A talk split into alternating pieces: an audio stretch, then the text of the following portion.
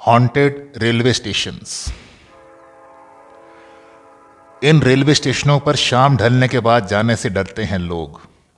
Paranormal activities की चर्चा होते ही लोगों को पुराने किलों और इमारतों के बारे में ख्याल आता है। लेकिन यहाँ हम आपको भारत के कुछ रेलवे और मेट्रो स्टेशन के बारे में बता रहे हैं, जिनके बारे में लोगों का कहना है कि यहाँ पैरानॉर्मल एक्टिविटीज़ को महसूस किया जा सकता है। हालाँकि विज्ञान इन बातों को स्वीकार नहीं करता है, लेकिन लोगों के मन में इन्हें लेकर कई तरह के ख्याल आते हैं। यकीन ना हो तो आप खुद इन स्टेशनों पर जाकर अनुभव ले सकते हैं। बड़ोग स्टेशन, हिमाचल प्रदेश। चीड़ और देवदार के जंगलों से घिरा हुआ बड़ोग हिमाचल प्रदेश के सोलन ज़िले में स्थित है। ये टूरिस्ट के बीच ज़्यादा फ़ेमस नहीं है, लेकिन इसकी खूबसूरती किसी को भी मंत्रमुग्ध कर सकती है। लेकिन बड़ोग रेलवे स्टेशन और सुरंग की कहानी बेहद डरावनी है।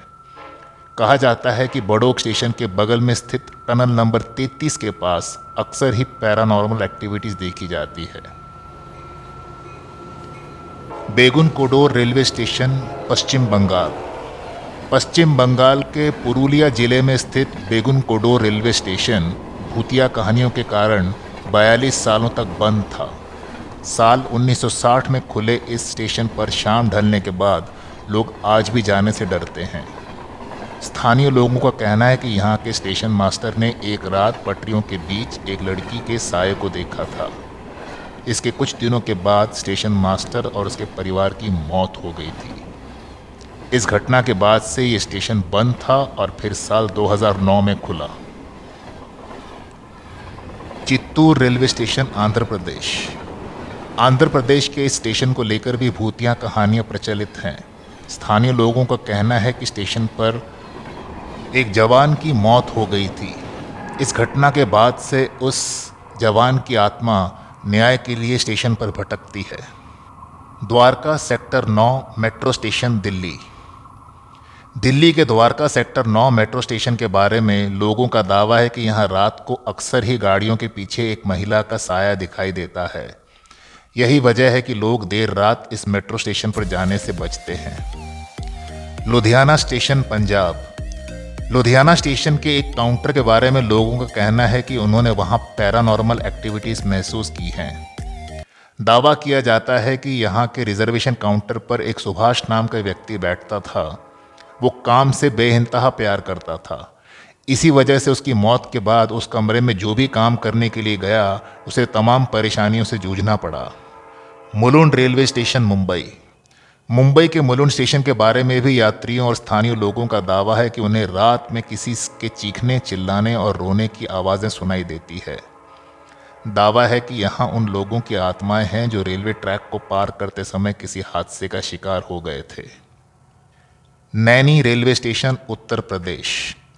उत्तर प्रदेश के प्रयागराज ज़िले में स्थित नैनी रेलवे स्टेशन के बारे में कहा जाता है कि यहाँ पर अक्सर रात के समय स्टेशन और रेलवे ट्रैक पर कुछ अजीब सी चीज़ें देखने को मिलती हैं।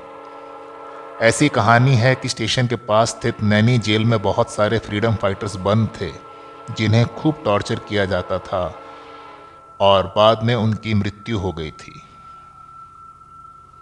पाताल पानी रेलवे स्टेशन, मध्य प्रदेश। मध्य प्रदेश में खंडवा के पास स्थित इस रेलवे स्टेशन को भी हॉन्टेड माना जाता है।